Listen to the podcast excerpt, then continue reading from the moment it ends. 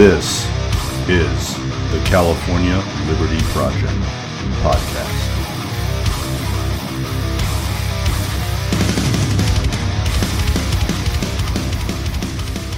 So, welcome back to the California Liberty Project podcast. I appreciate everyone being here.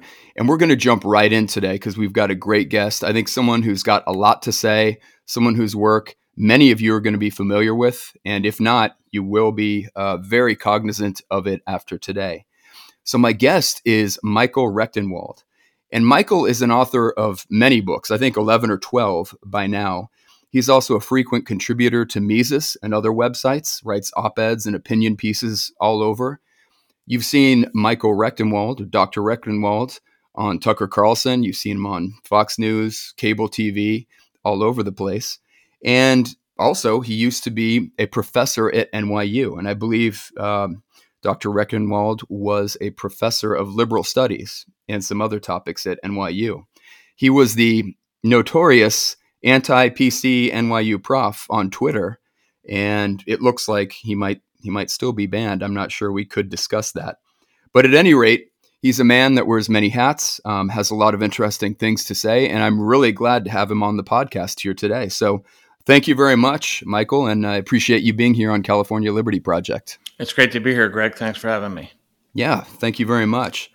So, as I kind of mentioned, um, or at least alluded to, much of your work has been focused on anti political correctness or the deleterious effects of political correctness in society and in academia, and also kind of the totalitarian nature of the social justice left. And you've had a really interesting journey, I think, in, in my opinion, you know, just from following your work, from reading a few of your books, and I plan to read more.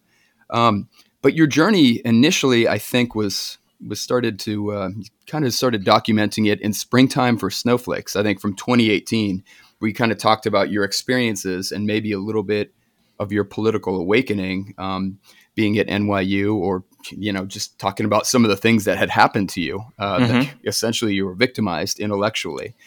Um, was that time for you essentially a jumping off point for you um, as far as a political transformation or awakening or or maybe would you characterize that differently coming out of the ac- academia?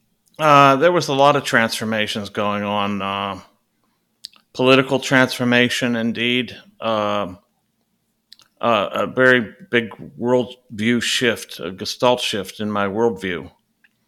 And uh, simultaneously some personal issues uh, with uh, my ex girlfriend, and uh, there was uh, there was a lot happening at the same time. And simultaneously, my son was diagnosed with stage four cancer, so there was a lot going on, and I was, you know, as you probably know, I was pretty far left. I was a Marxist, and so you know, I had a whole shift on that, and uh, I've now become, you know, militantly anti-communist and anti-socialist, uh, and pro-liberty, pro-free, you know, free market, and uh, uh pro-individual rights, and uh, that's basically been my crusade, and uh, part of it has involved now.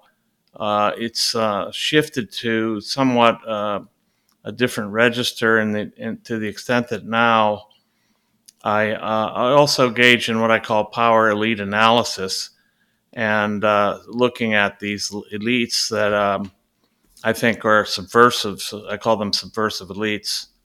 So I've gone from uh, critiquing social justice and um, uh, what then became wokeness, and then also I tracked that into uh, the treatment of big tech and uh, big what I call big digital in my book Google Archipelago, and then uh, sort of put a synopsis of a bunch of essays together in Beyond Woke, and then uh, recently, before you know, before this latest book, The Great Reset and the Struggle for Liberty, I wrote a novel called Thought Criminal. So all these all these books are kind of like a new stage in my career, beginning with uh, Springtime for Snowflakes and beginning with the transformations that happened around then. Yeah, and I, I know that you had uh, written or at least experienced certainly this kind of new moral order, um, almost like a new left wing mm-hmm. puritanicalism mm-hmm. in academia. Um, mm-hmm.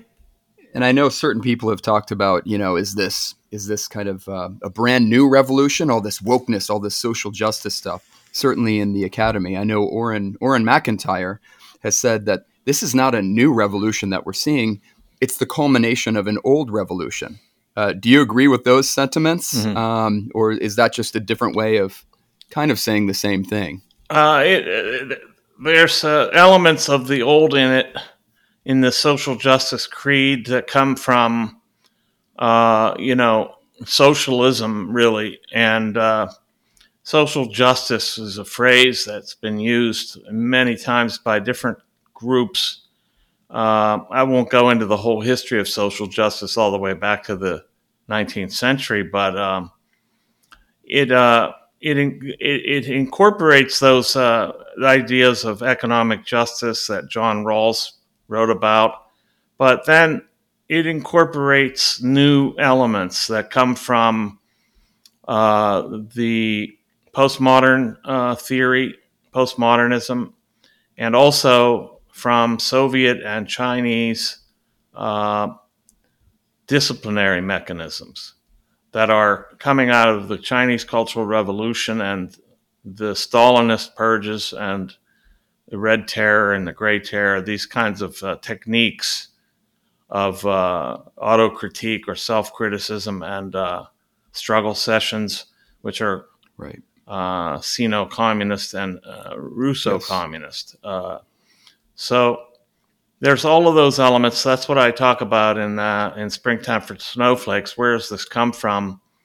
and what are the elements that uh, that converge to create all this?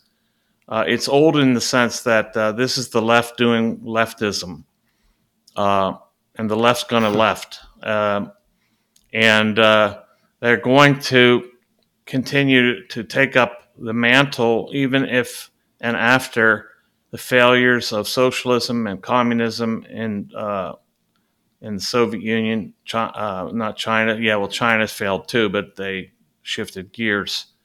Uh, and uh, elsewhere, and uh, still using different vocabulary and different uh, ways of describing the same sort of objectives.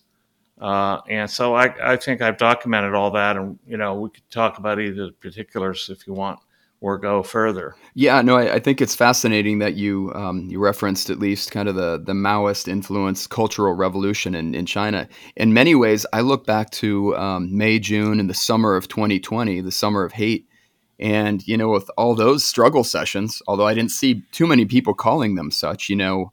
Uh, white people kneeling and apologizing for this or that and you know prostrating themselves was that in your opinion was that planned? Was that orchestrated, or was this just an example of convergent evolution on on the left wing? Is this always where it, where it leads, or were there kind of puppet masters who were forcing these cultural revolution kinds of techniques upon us? You know, and then you had useful idiots who were only so willing to comply. Yeah, these techniques that came out of uh, the Soviet uh, and the Chinese. Uh, yeah, and uh, really also, you know, Italian Marxism with uh, Antonio Gramsci and his notion of cultural hegemony and uh, overtaking the institutions uh, rather than taking on uh, socialist revolution straight ahead, rather than trying to overthrow capitalism immediately. First, attempting to overthrow the ideological uh, support for capitalism. And uh, that's been underway for really, I would say, 100 years, really. Uh, so it's not only Gramsci and the Frankfurt School of Critical Theory, uh, it's also, uh, well, those are major players there that, that uh, basically inaugurate this uh, this new kind of cultural revolution in uh, in taking over these, infiltrating and taking over all these institutions, which we've seen has been uh, almost. I say recently, I've said it's totally complete. Uh, this is a complete, successful for them, revolution, cultural revolution. So then uh, they've begun doing the economic dismantling that uh, piece by piece and incrementally. That's that's underway now. And the postmodern elements are basically the epistemological subjectivism and uh, relativism uh, that accompanies all this and works for totalitarian ends. I've talked about why they work towards totalitarian ends. It's because uh, when you eradicate the objective criteria for knowledge, then it depends on having power. Basically, knowledge is uh, whatever people with power say it is. And likewise, this lends itself to totalitarianism. And th- this is why I call the uh, the woke movement is woke totalitarianism. So, Michael, regarding this new woke totalitarianism um, that has really taken root in the past few years or past decades, can you tell me a little bit more about this? Kind of flesh it out for me. Um, what does this woke totalitarianism look like? And what is it maybe modeled after in terms of previous movements that we've seen? Well, what it does is um, is it mobilizes and uh, weaponizes so-called fragility or uh, of of the so-called subordinated or subaltern or any number of terms that, that are used to, to describe uh, these so called underdogs. And it weaponizes that fragility and uses it against others to police their speech. So that speech is now deemed dangerous to people, and uh, therefore it can be shut down based on the so called fragile nature of these uh, subaltern others, if you will, and so, what it is is really it's a totalitarian regime to silence and uh, disappear uh, anybody that uh, violates a code uh, regarding what can be said and what can't be said because it supposedly injures other people. Uh, so, you know, this is the, the basic premise here is that you don't have a, a, right of free speech to express anything that might endanger other people or even insult them or that might uh, that they may not want to hear. Uh, so likewise, this is a way of abrogating our rights to speech, and uh, it looks like uh, it, it looks like what it does on Twitter, what it does on Facebook, what it does all over the web. Uh, it's just a means of uh, silencing uh, the critics or the uh, really any uh, dissident from the woke regime. Uh, and so there's not really that much more to say about it except that well, it has some of course, it borrows from uh, previous regimes like uh, the Maoist uh, uh, Cultural Revolution and their struggle sessions and uh, auto critique or self criticism regimes. And it mobilizes those in, in a new digital realm largely, but otherwise also in the so called meat world uh, a- anywhere really, and we're seeing it used to disappear and and uh, get professors fired from academia uh, for any statements that insult or denigrate supposedly these groups. And uh, so these groups are used as means of bludgeoning people over the head, really. Uh, they're just weapons. Uh, they're not really concerned about the welfare of these people because when it comes down to it, they would slap these people down as well if indeed they violated the woke precepts and creed. And so a lot of these students, and I'm not sure if you had seen this in your students, but it's amazing to me almost this Maoist or cultural revolution kind of nature of what we've seen here, certainly since 2020 and even before that. But a lot of these students who end up imbibing this, let's call it leftism, they almost become useful idiots and they become some of the most vicious persecutors of the bourgeois or of the traditional or of the unwoke. Um, do you, first of all, do you agree with that statement? And is it something you had seen yourself in, in your years as a professor? Yeah, they get mobilized as uh, useful idiots because uh, they don't recognize the real uh, objectives of this of this creed, which is to destroy the sense, uh, to destroy the contingent of the majority, basically, largely a white majority, but the the middle middling ranks of society are are persecuted with this woke ideology, and the the idea is to, you know, if we can figure their rights as privilege then indeed we can uh, take these rights away. Uh, I didn't see this with students at all in my teaching at NYU or, or otherwise. This was really propagated through faculty and administrators. Um, they're the ones that are the watchdogs for this. Students were not, in my experience, too invested in undertaking this, at least at the, the students that I was teaching. Uh, basically, I, I, didn't give into or play any party to uh, the kinds of uh, concerns that would really ri- rise to the occasion uh, on these issues. For example, I, I, just didn't treat such issues as, you know, the triumvirate of race, class, and gender as major issues uh, in my teaching unless you know it was endemic uh, or intrinsic to a text that we were studying. It wasn't always imposing on this uh, text these issues like they do now, where everything is read this way.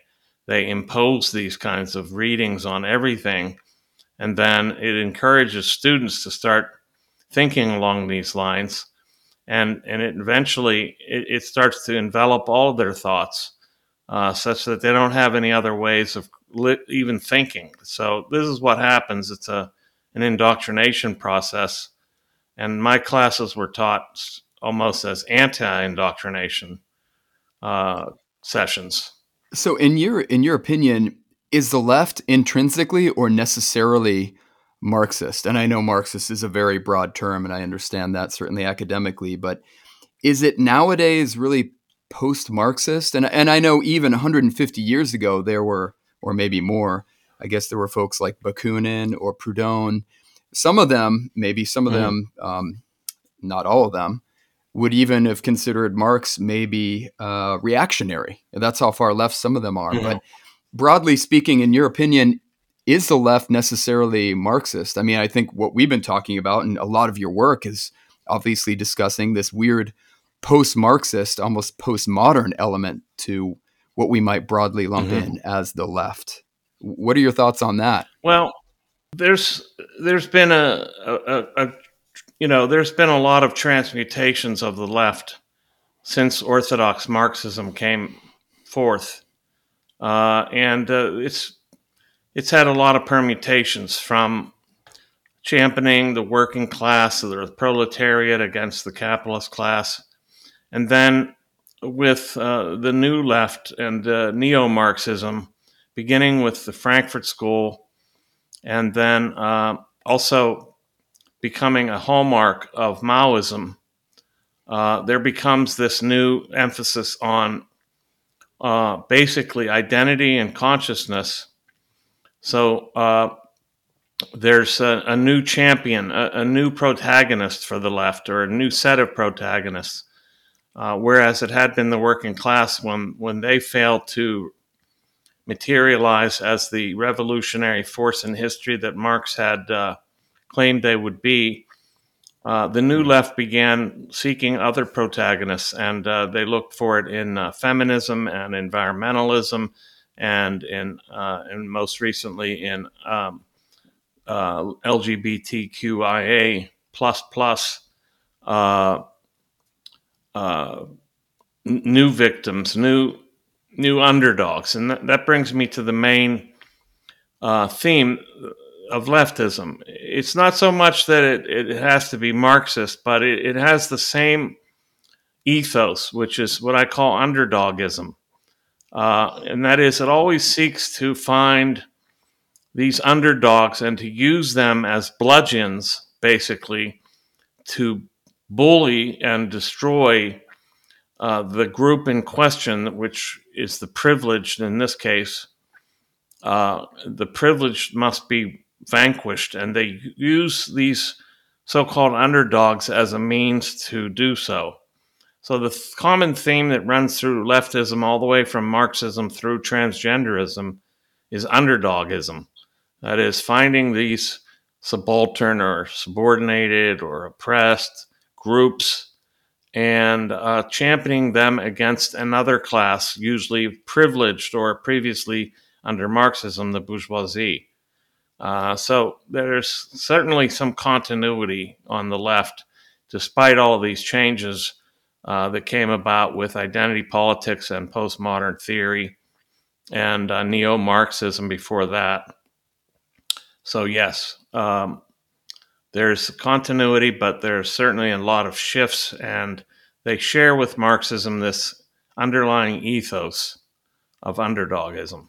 Right. And as I talk to you, of course, I'm coming from California. A lot of times this podcast focuses on California specific um, elements and themes. But um, here we have a very strange milieu or very strange uh, stew, if you will, of kind of leftist, you know, kind of left liberal policies, uh, soft authoritarianism, in some cases, hard authoritarianism and where the rubber meets the road in in some Western quote liberal democracies, um, democracy, you know, in, in scare quotes, but where the rubber actually meets the road, it's strange because what we've inherited now is such an amalgamation or hodgepodge of different left liberal, neoliberal, and then some, I guess, cultural Marxist and leftist ideas.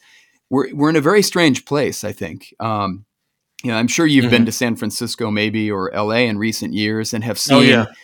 the drug use, the, the people slumped over in the fentanyl crawl, the, the defecation famously in San Francisco, the homeless encampments.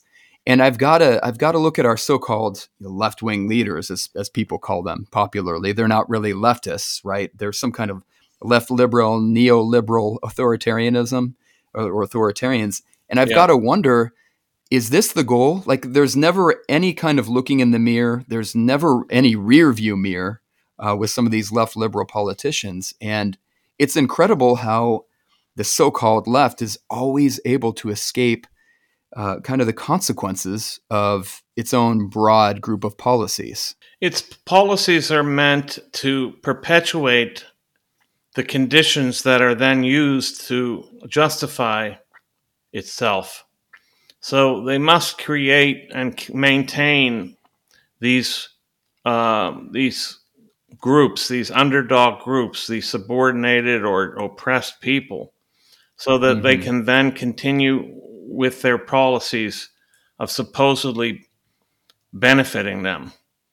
Yeah. Uh, so they have to produce. That's why you find in the most left leaning parts of the country the worst crises of poverty and homelessness and drug abuse and uh, uh, drug uh, uh dr- drug drug drugged homeless people basically yeah. encouraged to undertake their drug use by needle programs and hospices and all kinds of uh, means by which they encourage actually the very behavior that's leading to the problem. So this is what leftism does. It has to keep maintain these these groups. It has to maintain this uh, this other this this these groups of others who who then are used as a rationale for their own uh, programs. It's it's unbelievable yeah. that they get away with it, and that people could live in LA or San Francisco, which I have been in recently, and uh, okay. continue to vote for the people that they do, despite the results of their programs and their their their politics. It's it's stunning, but they it they is. just they buy into this bleeding heart leftism. Uh, but the thing is, they're just using these politicians just use these contingents as a as a vehicle uh, for uh, perpetuating their own schemes, which are statist. So what what do the politicians get out of it? It gets it accrues power to the state and gives these polit- politicos more po- more power, uh, more more funds to to to distribute, more programs to perpetrate, uh, and more authority and authoritarianism over the population. Like, and uh, recently, I think it was in L.A., the new mayor of L.A. just gave herself power to uh, rescind the property rights of property hmm. owners mm. under cases of emergency where the homeless are concerned. So this is just right. unbelievably authoritarian. And I think they're going to push it as far as they can until they actually get pushback, um, because the rules, the laws, as written on paper, are, you know, they only mean as much as uh, our willingness to enforce them, essentially. Absolutely, and uh, property rights are essential to a free society and uh, they're pushing various uh, communistic schemes through various legislation.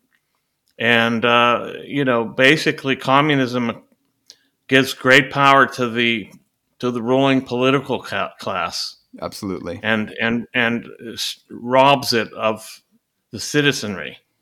And that's what they're up to. And they also are perpetrating what I, what has been called anarcho tyranny. Yes. And that is they let all kinds of criminal behavior go on to, to ravage the communities and reduce them to a kind of primitive anarchy on the streets while they then harass and uh, tax to death and, uh, and attack uh, basically any middle or upper middle class people, but mostly the middling class uh, and reduce their property holdings, reduce their rights, and uh, effectively subject them to this anarchy on the street of criminals running ramp- rampant.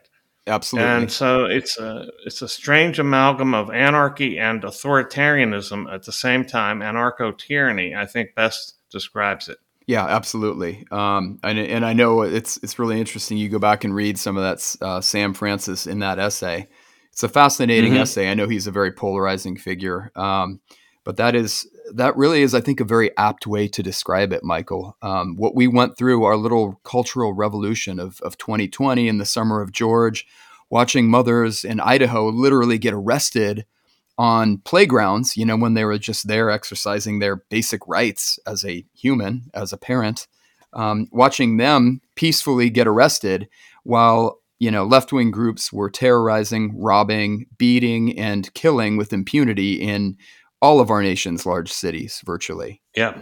Yeah. That, Absolutely. That was the tale of 2020. Um, let me shift gears a little bit um, because I wanted to devote uh, a few minutes, a little bit of time, certainly to some of your your other work and, and great writings on and I'll broadly lump it in as kind of the ESG, the Great Great Reset movement. I know the World mm-hmm. Economic Forum is a piece of that, and there are certainly different. I know there are different factions within this broad movement, but um, with ESG scores and how do those fit into the Great Reset? Broadly speaking, and I'll, I'll give you the floor here. Where are we headed with this moving into the future? You, you know, I know there's been some pushback on this great reset idea or the ESG mm-hmm. investing. You know, now I think companies are pulling back. Where do you think we sit now and into the next two, three, four years uh, with this broad movement? Yeah, I mean, the ESG, the Environmental, Social, and Governance Index, is a way of circumventing uh, all procedural, you know, so-called democratic processes and running a backdoor uh, entrance, you know, a backdoor uh, economic intervention uh, to, uh, of course, uh, trammel and utterly uh, control all production and industry and business altogether. And it's uh, forming uh, what I call a woke cartel. And that's a large cartel of, of those who abide. And then the aim is to starve off the non woke from all capital investment. That's clearly what's going yes. on. And so it's a monopoly scheme.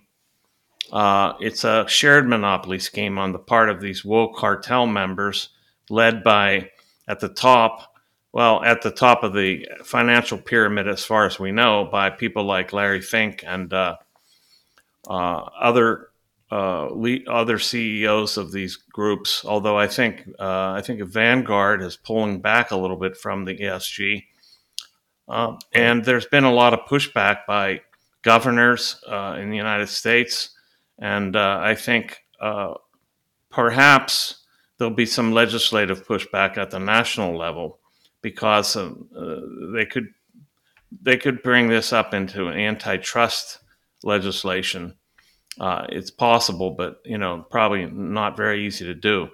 Um, I think the ESG is going to. It's it's facing some. Thankfully, it's facing some serious resistance now, and yes. uh, but left left on it to its own devices, it would it would uh, um, utterly destroy the economy. Uh, not only adding tremendous expense to all of production and consumption, you know, and distribution and so on and so forth, but basically gutting the industrial capacities of the West um, while bribing the third world through wealth transfers, basically not to develop. Uh, basically, this is what the UN does vis a vis and uh, in conjunction with the World Economic Forum now is to effectively bribe the third world through these forced or uh, through these recommended wealth transfers, which Biden has already, uh, you know, committed funds to to paying off these so uh, these um, you know developing nations for the so-called damages of climate change.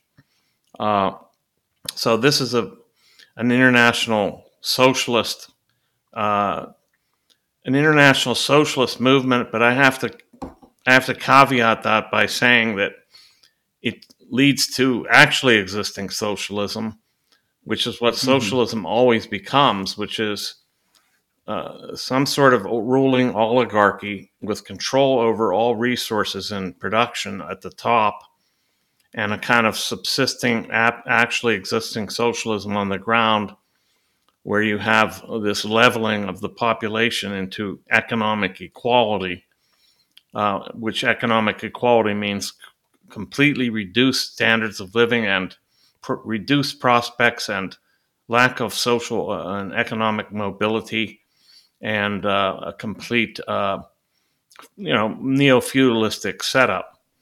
Um, but they're using climate change as the pretext for mm-hmm. undertaking mm-hmm. this and it's nothing but a pretext. Uh, there's no basis of, uh, for it, and uh, right. you know I think that we're going to be in for a battle with this. Uh, they'll sneak it around anything they can get it into this ESG, and uh, the states are starting to push back, saying we're not investing our pension funds in this ESG inflected nonsense because this is not uh, this is not geared toward the best uh, you know, um, output. This is not geared towards uh, yes. shareholders' uh, interests at all. Right. Uh, so, yeah, we're going to see some uh, basic battling over this, and I think it's necessary to put the question of climate change on the table. Uh, science, sure. the so-called science of climate change must be adjudicated publicly by somebody significant. Uh, it's not going to be Elon Musk because his EVs yeah. are kind of hinging on the whole narrative.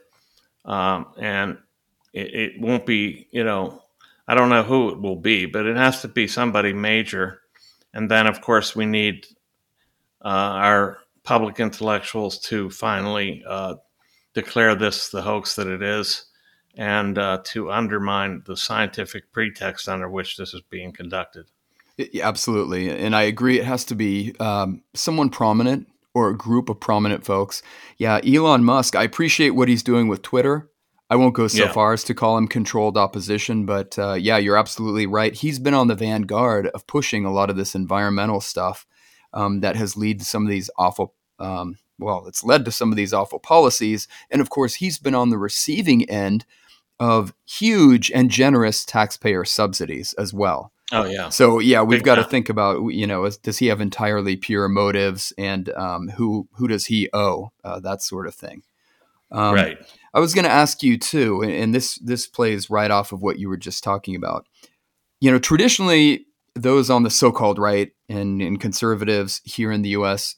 have always railed against the creeping socialism, and of course, I think there was a big element to that. You know, 80 years ago, 70 years ago, coming out of the New Deal, there were all the Works Progress Administration, the Alphabet Soup agencies, which were kind of a meld, I think, of socialistic, you know, policies many of which inspired Stalin or were inspired by Stalin back and forth. Mhm. Um, but I, think, and it sounds like your work is uncovering this more and more and fleshing it out. But in the United States now, it's seeming to me that we don't just have a big, quote, socialist bogeyman. It's more of this corporatism, you know, or an, an economic element of fascism that we absolutely strongly have. And I think the Twitter files, tell me what you think about this, but you know, we've been seeing the Twitter files dumps over the past two weeks, and they seem to just be strong evidence showing that, well, the federal government, it might not own the means of production. It might not actually own Twitter or Facebook, but essentially they own Mark Zuckerberg or they owned Jack Dorsey, right? Yes. And, and that's very, it seems very fascistic to me where all can be funneled through the state for everything for the state. The corporations work for the state. The oligarchs work for the state. Um, how do you see that? Um, Yeah, that's true. I think, and I call it corporate socialism. It's also economic fascism. yeah, Uh, it's everything for the state, everything with nothing outside the state. But it's also it also benefits these corporations because they become uh, preferred producers and preferred media outlets and preferred uh, social media outlets, and uh, they gain you know effective.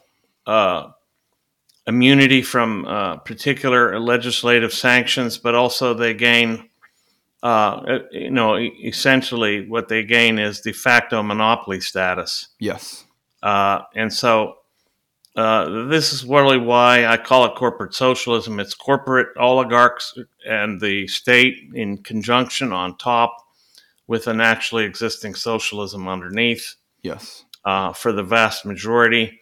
And the, this uh, there's an unholy alliance between these corporations and the and the state, big tech being the most significant purveyor uh, and the most important element of it because it's the communications and ideological apparatus of the whole regime. That's why big tech is has been leading the has been the leading edge. This is what I argued in Google Archipelago. They're the leading edge of this new uh, corporate socialist regime. Um, they control the message, they control the information, they control the ideology, they control the narratives. Uh, and so this breach at Twitter represents a shakeup in that uh, Googleplex, if you will. And, uh, you know, this is why you see the left freaking out hysterically about this not just the minions, but also, you know, in the upper echelons uh, in, in the in the in the in the state, you know, the Biden administration, uh, all of the uh, state agents and agencies and so on, uh, they are losing perhaps control of one of their primary state apparatuses, yes, uh, and that's the that's the reason there's this great deal of commotion and uh, histrionics with, with reference to this. histrionics. I love that term because you might have seen. You probably don't read them. You might have seen some of these articles maybe flash across your phone or what have you. I've seen some from Vox, maybe Huffington Post, where they're freaking out. You know, like the article or you know the clickbait headline will be something like, "Why are all tech companies right wing now?" And, and I'm like Uh-huh. just chuckling to myself, like, "Oh my gosh, you guys lose Twitter." And then all of a sudden, the world is crashing down upon them. It's hilarious. Right. The whole yeah, the whole di- big digital complex has has been leftist and totalitarian for for you know for a long time, and likewise they see this potential loss as you know everything turning right wing. It's just one outlet that has uh, basically shaken the woke uh, cartel up, um, and perhaps you know break, representing a break in the woke social media cartel regime. So, yeah, I mean they're they're absurd that they would uh, suggest that this is that the media, the social media, is all right wing, when the whole of media and all the social media, except for Twitter, I guess to some extent, although I'm not completely convinced uh, that it'll be uh, a free speech platform entirely. Uh, uh, all of the uh, major networks and all of the major media are all leftist and totalitarian. I mean, all of a sudden, one one slight breach in the chain, and they're calling it all right wing. It's hilarious. it, it is. And so, what are they going to do? I mean, I guess you know it's an open question. We're going to find out. We're going to collect the data and kind of run this experiment. But um, yeah, how do they deal with this breach, as you called it? I, I like that that way of describing it. Uh, do they just totally all out attack Elon Musk? And we've seen a little bit of that happening. I mean, all of a sudden, are there going to be like reported crimes? Are they going to hashtag Me Too Elon Musk? How are they going to deal with this um, this dissenter? I mean, are, are, do they abandon Twitter? Yeah, there'll be character assassination uh, plots, yeah. and there'll be uh, other types of uh, campaigns to discredit and destroy him.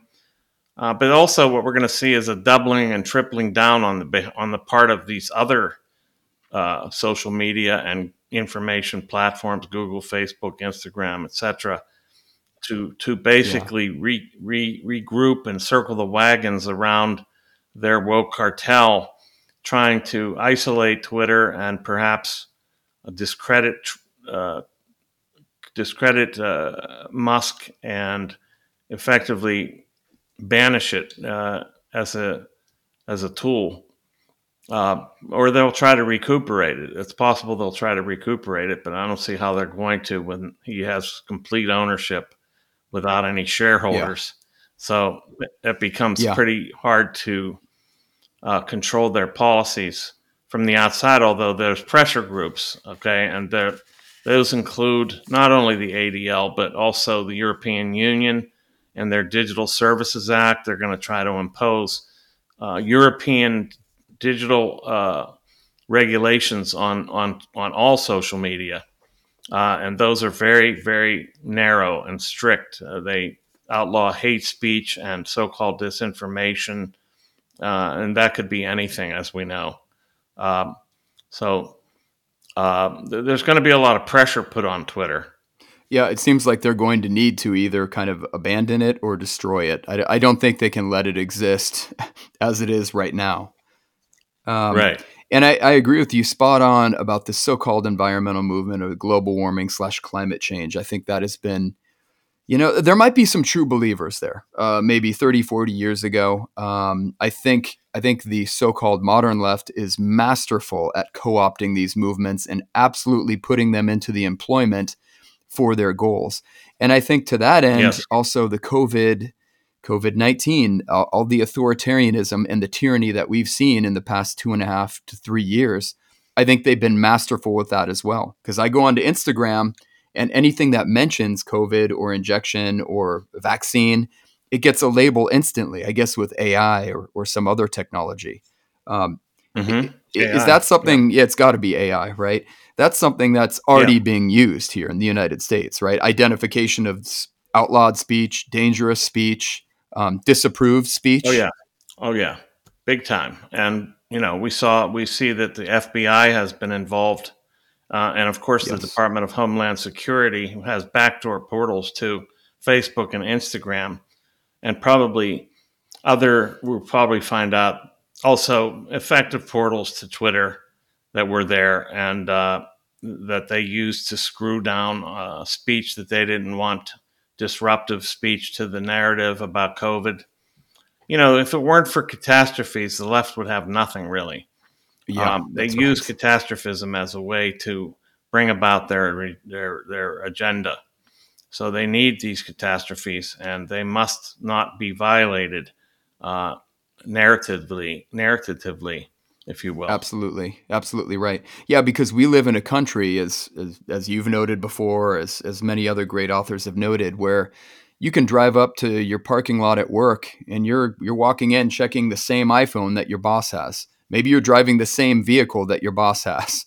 You're wearing the yeah. same clothes. You both have air conditioning. It's very hard, I think, to upset or to overturn, you know, to create chaos in a society like that unless right. you have these manufactured crises. I, I think, in my opinion, I, I would agree. absolutely, absolutely. With yeah. uh, the free market, and I, I, won't call it capitalism because that's been an epithet since its inception. That term, right.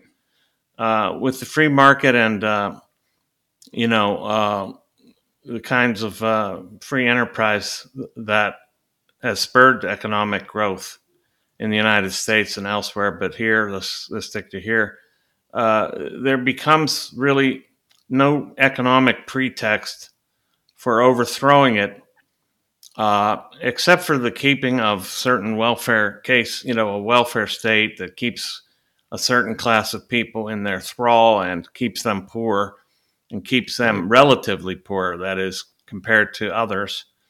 Um, they, they, don't really have the economic um, lever that they had, uh, you know, early in the 20th century. Yes. Yeah. So they have to use these other things um, to control and strip the population of wealth. Yeah, and I think when you go back and and I'm sure you're you're much much more um, deeply read in a lot of these texts, but even reading, you know, just um, Communist Manifesto or Das Kapital, you know, it, it's just also dated like owning the means of production, yeah. you know, as if everything's made in a factory. It's so 1860 right. or 1850, right? right? Nowadays, it's like everyone jumps online, like, I've started up this new podcast. You know, what are the means of yeah. production? You know, I'm using the Riverside right. software, for example. People start websites, they start businesses in their own homes selling stuff that their kids make, crafts.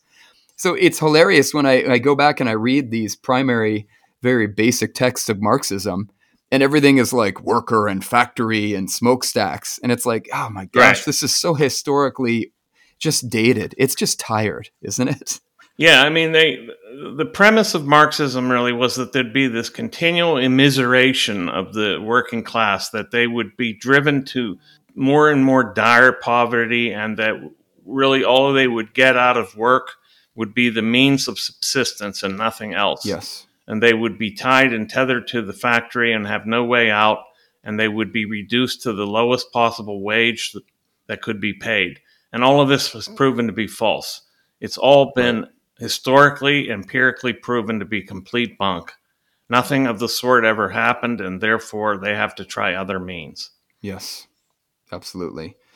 Um, quickly before we go, one one last topic here, uh, kind of related, but central bank digital currencies. Mm-hmm. What do we need to, you know, I think a lot of us are, are loosely um, aware that this could be coming down the pike. You know, the Fed's got to be cooperating with the, the federal government um, to kind of look at this. I think they're yeah. aware of it. I think they right. want to employ it.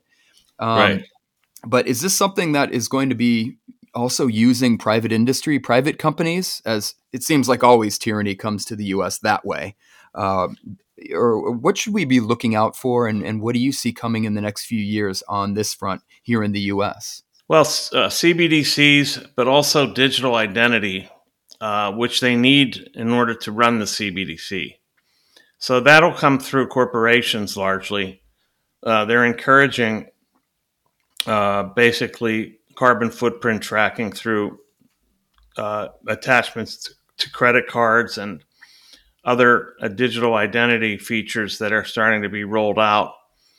Uh, and CBDCs will be coming out of the Fed uh, if it comes out, and you know, and likewise, you know, of course, that means uh, total uh, state subversion, uh, sub, surveillance over spending, savings, and debt, and that means complete control of all uh, transactions, mostly, you know, all transactions that are using CBDC, and they may make other types of transactions uh, verboten or outlawed.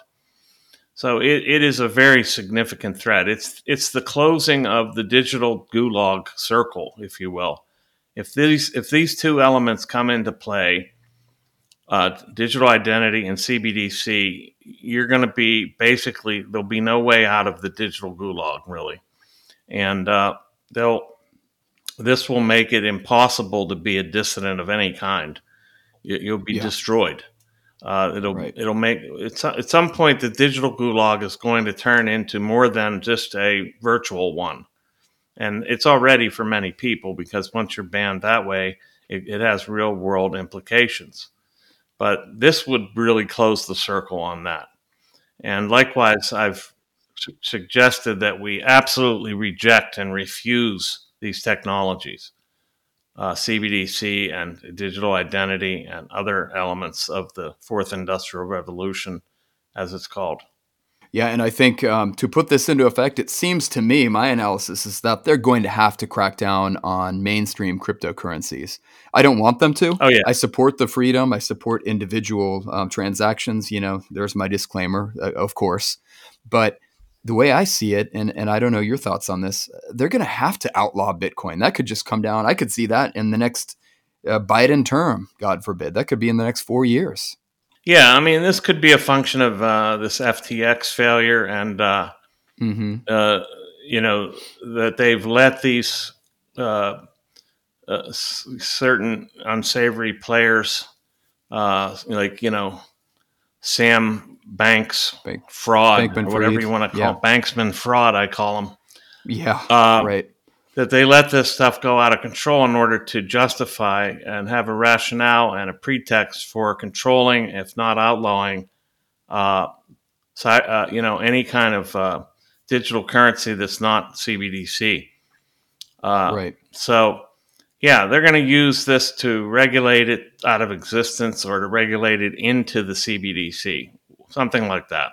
Well, and that's fascinating. I don't know if this is where you were going, but I kind of just tinfoil had it out um, just a second ago. But is there some chance that this whole thing was orchestrated intentionally? Or is, is that what you were kind of intimating that this thing? I mean, he's so tied so up with the left. Could they have done this on purpose, crashed it, and then so they could say, "Hey, look, this crisis. Now we have to come in and regulate it. We have to do it for you, the people. We have to protect you." Yeah, I mean, this comes back to the same question that I face all the time. Uh, if they didn't engineer it, they certainly are, uh, are going to use it to their benefit.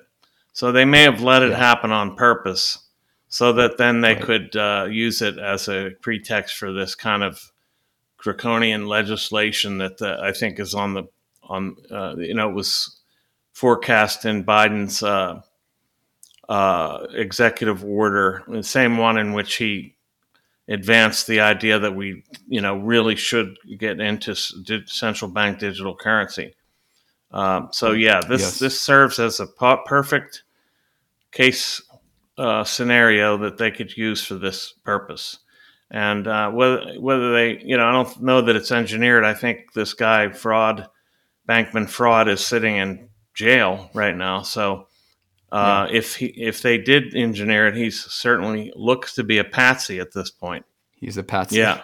Yeah, and I guess in the meantime, uh, what we can do is is buy gold, silver, maybe some platinum, um, take care of your finances, and get out of debt. You know, I I, I don't have any. Yeah, that's for sure. Yeah. Even though there is precedent in the United States for confiscating gold, that's right, and forcing people to trade it in for whatever, yeah. Uh, whatever currency they want.